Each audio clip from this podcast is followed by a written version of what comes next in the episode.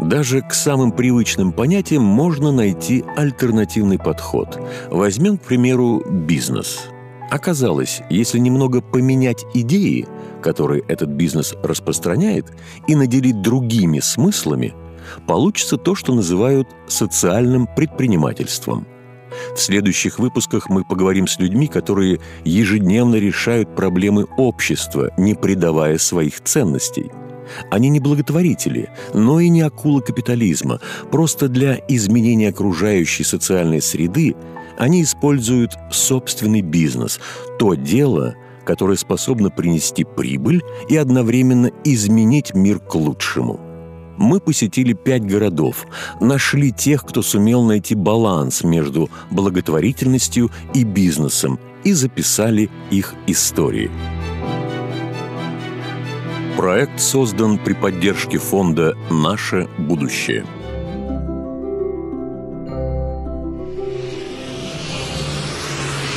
Сегодня мы отправляемся в город Воронеж, чтобы познакомиться с новым героем. Любовь к истории вдохновила Сергея Наумова на создание музея, тематика которого посвящена одному из главных периодов города. Именно здесь зарождался военно-морской флот России – вы узнаете о том, как в тайне проходила многолетняя подготовка к открытию, как Сергею удалось объединить специалистов со всей страны. Внимание, спойлер! Далее он назовет свой музей лучшим столько же раз, сколько извинится за собственную нескромность. Наумов Сергей Дмитриевич, город Воронеж. Представляю исторический проект «Петровские корабли».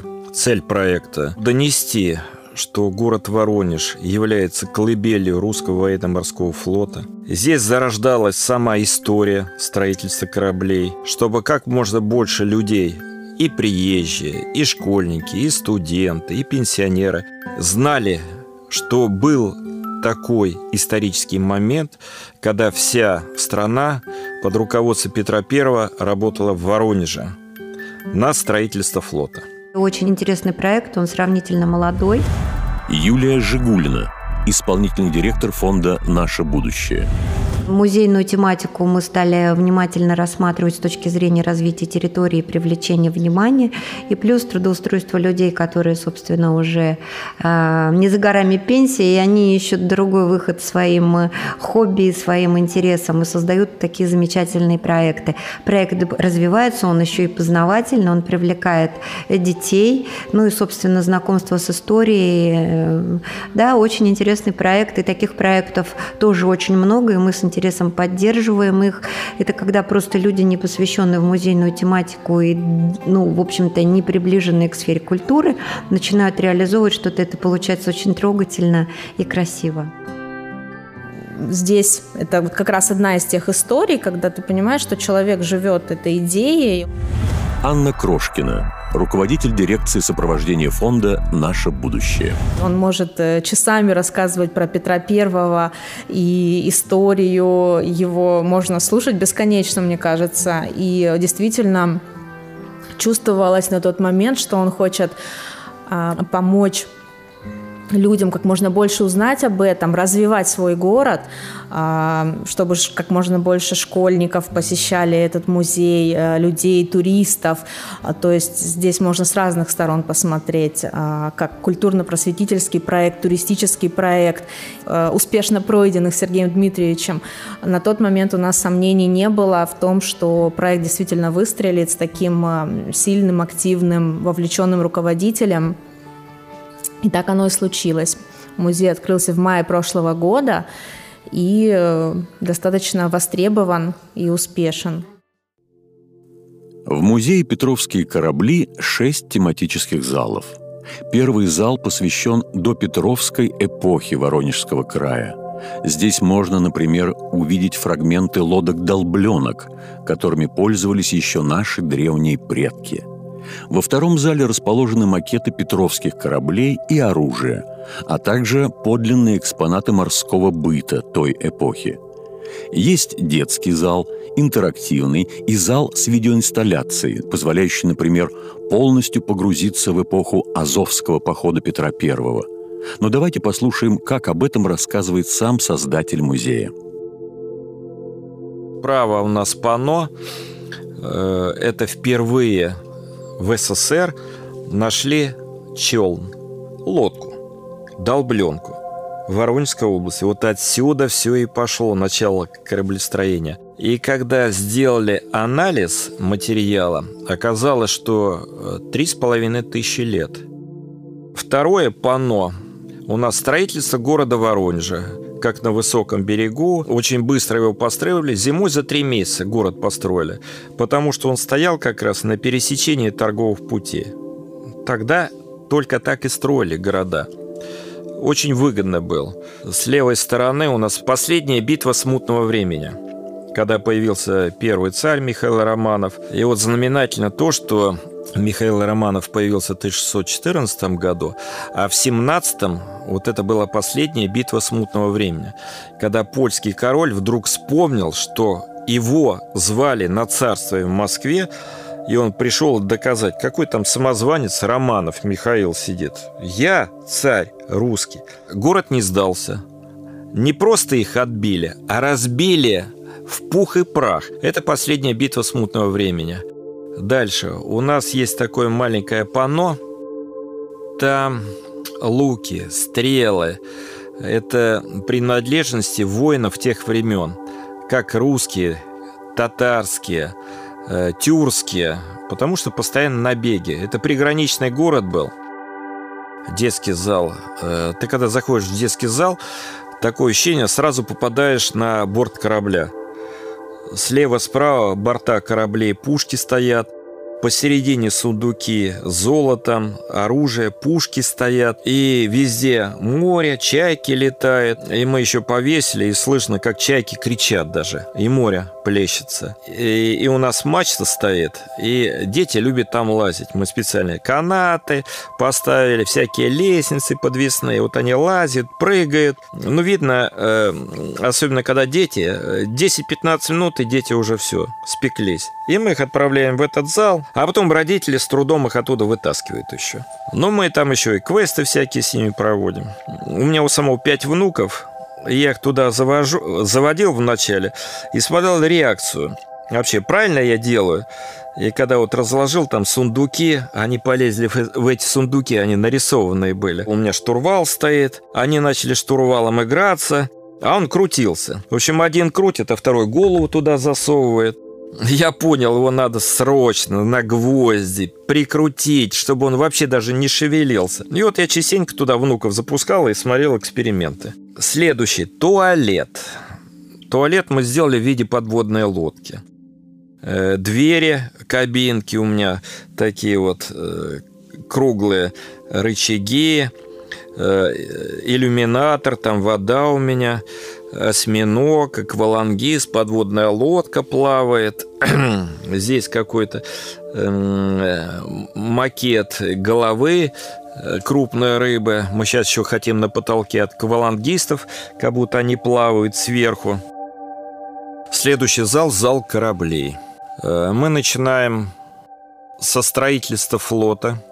У нас представлена такая большая гравюра – мы ее скопировали из э, гравюры Де Бруина, голландского путешественника и по совместительству шпиона, который приезжал, все рисовал и передавал, естественно, своему руководству. И как раз на этой картине видно, где верфи были, где дома, где дом Петра I, где дом Меньшикова, э, его адмиралов, полковников, генералов, где э, и сколько верфей, где заводик, кузница были. Все видно. А большой макет рядышком стоит. Мы сделали э, макет Азова, крепости Азова. Для Воронежа имя Петра I является одним из самых значительных, поскольку выбор Воронежа как центра строительства кораблей для второго Азовского похода изменил судьбу города и его жителей на последующие 300 с лишним лет – Петр I любил Воронеж, он 13 раз был. Э, общее количество дней 500 дней был в Воронеже. И каждая поездка была чему-то посвящена. И самое главное, Петр I любил говорить, где я, там и столица. Петр I понимает, что все-таки надо строить флот. И тогда впервые э, Боярская дума приняла, как мы сейчас говорим, закон морским судам быть. И первое строительство именно в Воронеже началось. Поэтому Воронеж является колыбелью русского военно-морского флота. Петр I понял, что самая большая проблема – нехватка знаний. Где можно было знания получить? В Европе. Но родственники э, и все знакомые отговаривали. Ты ж царь-батюшка, ты наш кормилец. Куда ты поедешь? А не дай бог, что случится. Вся страна без тебя останется. Для страны, для страны это вообще нонсенс был. Никогда до Петра I государи не выезжали за пределы своей страны. Петр I первый пошел за границу, пошел за знаниями. И у нас карта как раз есть, где Петр I проезжал, где проходил. И вы знаете, я специально задался целью пойти по максимуму по этому маршруту. Я специально, я специально съездил в Калининград, побывал во всех местах, где был Петр I, как ему это место понравилось, как он там развлекался, как впервые начал обучаться стрельбы из пушек после э, Калининграда, Кёнигсберга. Он поехал в Польшу, в Польше останавливался, потом через Европу в Голландии. Когда он приехал в Англию, он действительно убедился. Каждый корабль имел чертежи. Каждый корабль имел четкое предназначение. То есть заранее знали, что строят, а не так, что получится. То есть были универсальные размеры. Сколько там должно быть шпангоутов, сколько стрингеров, сколько мачт, длина парусов. Все расписано, были какие-то таблицы. Он был без ума конечно, от этого. Просто без ума. В каждой стране, где бы он ни был, он покупал очень много диковинных предметов, в том числе и для кунсткамеры. Много э, незнакомых сортов э, фруктов, овощей покупал. Все для кунсткамеры. Огромное количество оружия было скуплено. Вот после посещения, особенно Англии, Петр I начал стандартизацию всего делать. Размеры парусов, мачт, пушек, ядер, сколько пуговиц на кафтане должно быть. Все четко было размечено. И Петр I стал писать указы, особенно морские уставы, в котором все было расписано. Какая форма, сколько пуговиц, какие штаны, что он должен делать, утром подъем, какой перерыв, что есть, как пить, где спать ложиться. Все было прописано. Вот Петр I писал морской устав. Мы сами, мы нашли чертежи, мы перелопатили, мы нашли очень хорошие и польские документы, и российские документы. Э, мои люди ездили и в архивы, и в Москву, и в Питер, работали в архивах. Э, мы все эти документы поднимали. Любой государственный музей, э, он напичкан теми экспонатами, которые удалось где-то взять. А я брал только те экспонаты и дел, которые мне самому интересны и которые будут интересны людям. Вот в чем разница. Над созданием музея, который расположился в центре Воронежа, в течение пяти лет трудилось более ста человек. От строителей, столяров и плотников до художников, архитекторов, дизайнеров и историков – предприниматель Сергей Наумов и его семья вложили в осуществление своей мечты немало усилий и денег, но еще больше души. Э, вы знаете, мы свою бытность довольно-таки часто ездили в автопробеге, и один раз проезжали по Золотому кольцу – и видели, какое огромное количество музеев. Музей пластинок, кошек, котов. И э, у нас родилась идея все-таки построить какой-то музей в Воронеже. Первая идея – построить музей легенд в городе Воронеже, где все легенды, притчи будут сказаны. Э, второй проект был о котенке э, с улицы Лизюкова. И когда я приехал уже в Воронеж, я думал, какой котенок? какие легенды. У нас такой исторический пласт, о котором совершенно никто не знает, что Воронеж – это колыбель русского военно-морского флота. Две даты, самые судьбоносные для Воронежа и для всей страны, это было строительство кораблей в Воронеже и во время Великой Отечественной войны это битва за Воронеж. Битва за Воронеж хорошо всем известна, много памятников, много фильмов. А про строительство флота вообще ничего нет. И, само собой, эта идея натолкнула для популяризации и строительства флота, и популяризации города Воронежа, как строителя флота. Подготовка к открытию этого музея длилась долгие пять лет. Не афишировал, никому не говорил, не признавался. Узкий круг людей знал только про это.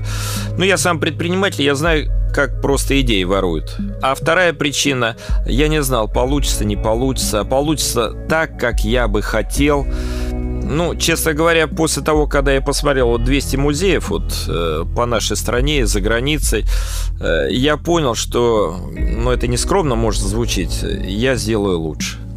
На наших глазах э, происходило, э, скажем так, становление этой экспозиции, да, восстановление э, строительства этого музея, там, роспись стен, вот, и это действительно было интересно, потому что многих фактов э, из истории мы не знаем, и когда посещаем проекты именно культурно-просветительские, музейные, то это очень познавательно, увлекательно э, в целом, поэтому Достаточно долго мы были на проекте, да, и учитывая, что Сергей Дмитриевич э, является предпринимателем, но это его первый проект, поэтому э, мы были очень рады, что все-таки он пришел к этому и э, привносит в жизнь города что-то новое, интересное, познавательное. Это, конечно, очень здорово.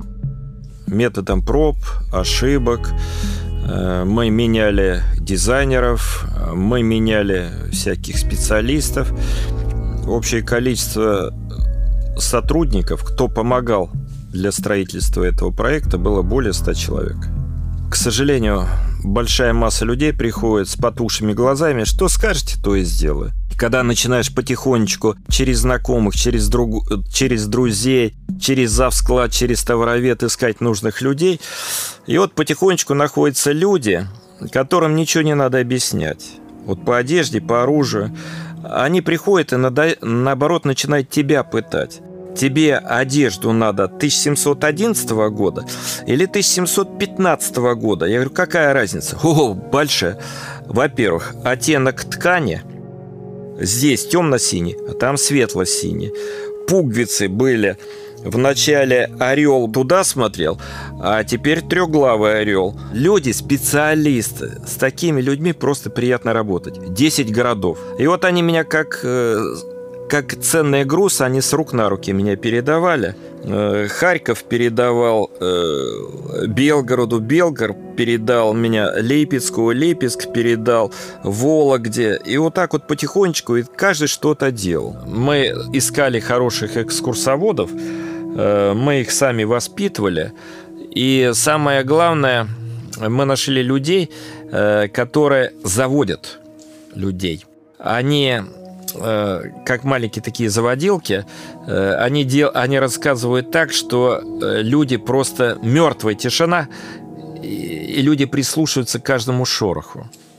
Я объявил конкурс, кто будет экскурсоводом, кто будет администратором. Ну, пришло на работников музея, ну, наверное, около 25 человек. И один из первых приходит парень с рюкзачком, говорит, возьмите меня, пожалуйста, на работу. Я инженер-механик. А почему мы тебя должны? Я люблю историю, я обожаю историю. Я вот делаю такие поделки, парусные корабли всякие. Ну ладно, давай запишем. Он говорит, вы увидите, со мной легко работать, потому что я знаю и люблю историю.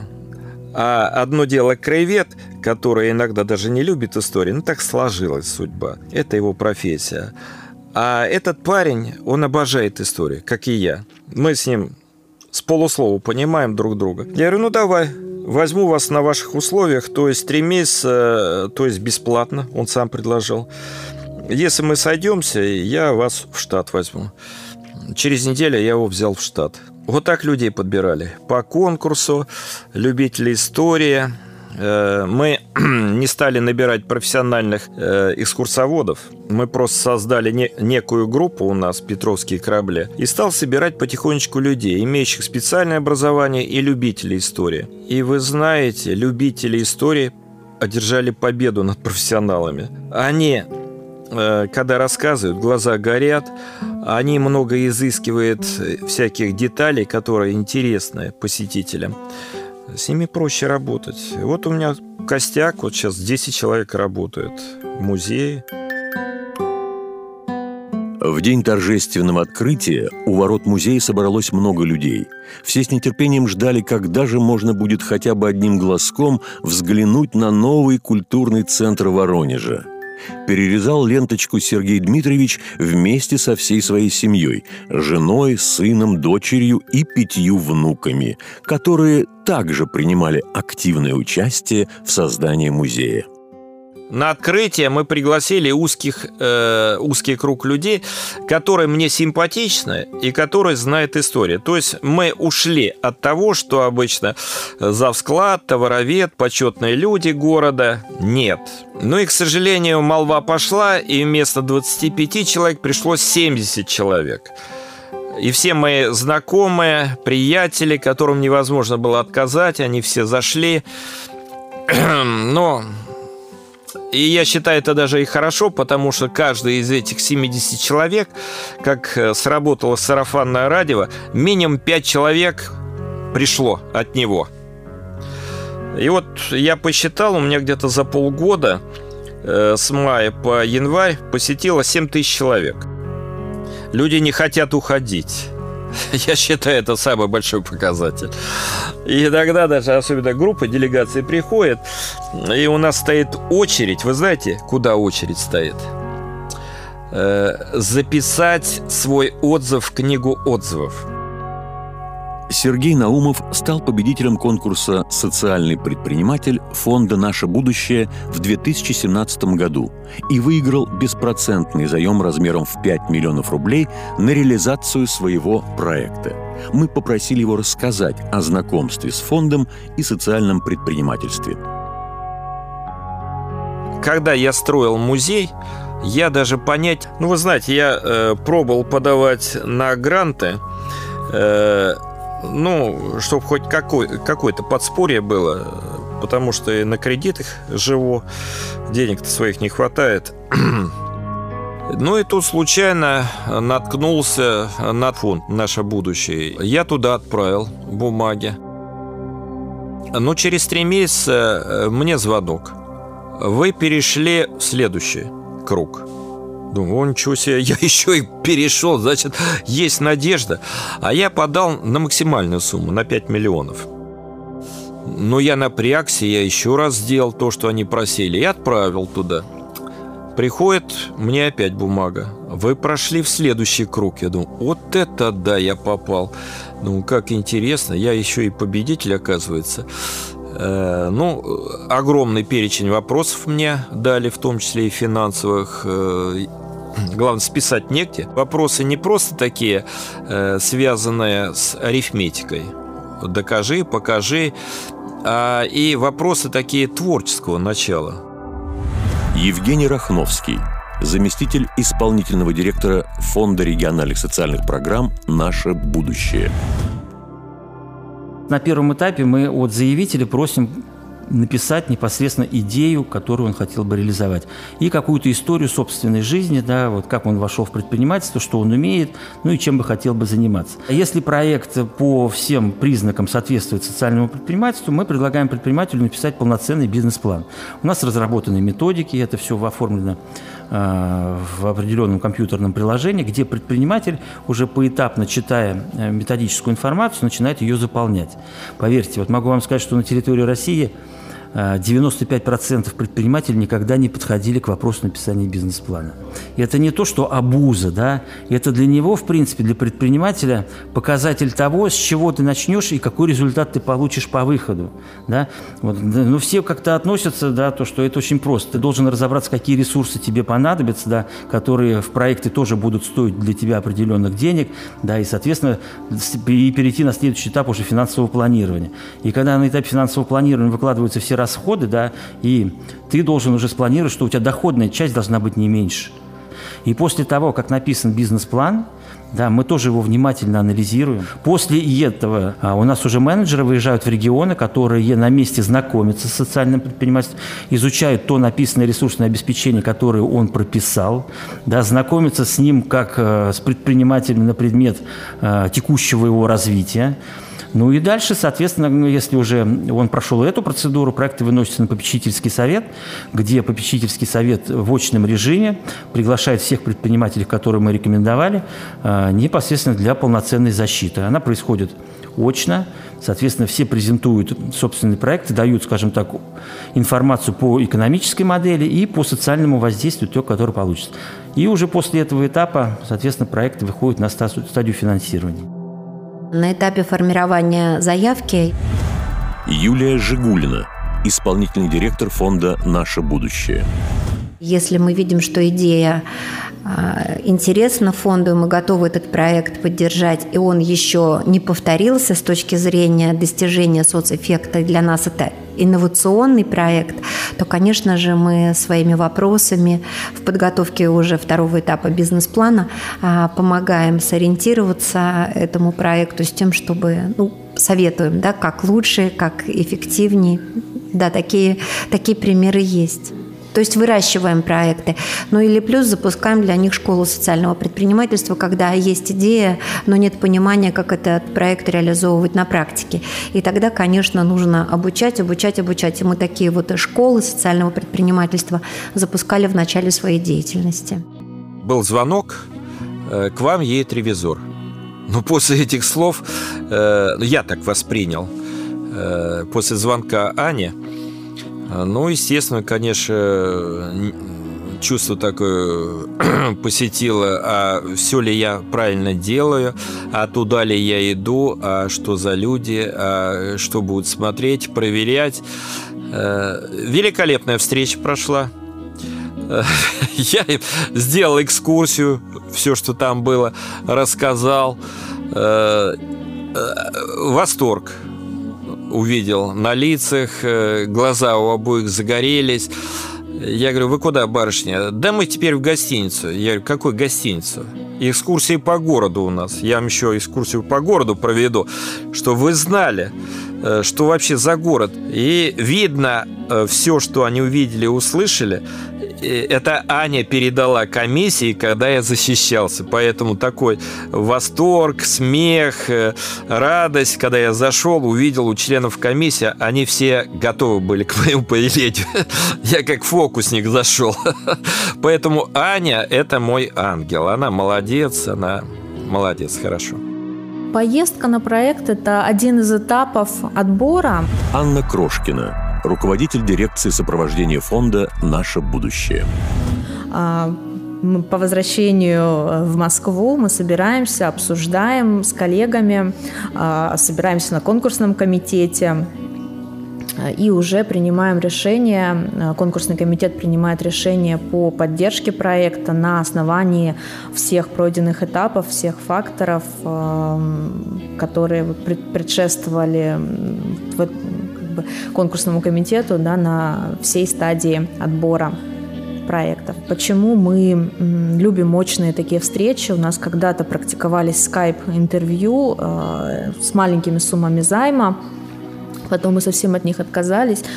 Все-таки, когда э, видишь человека, когда видишь его команду, э, клиентов, общаешься с клиентами, да, если какие-то услуги, э, то сразу понимаешь, насколько данный проект э, реалистичен, скажем так, а не только на бумаге. Вот, поэтому здесь очень важно, важна личная коммуникация.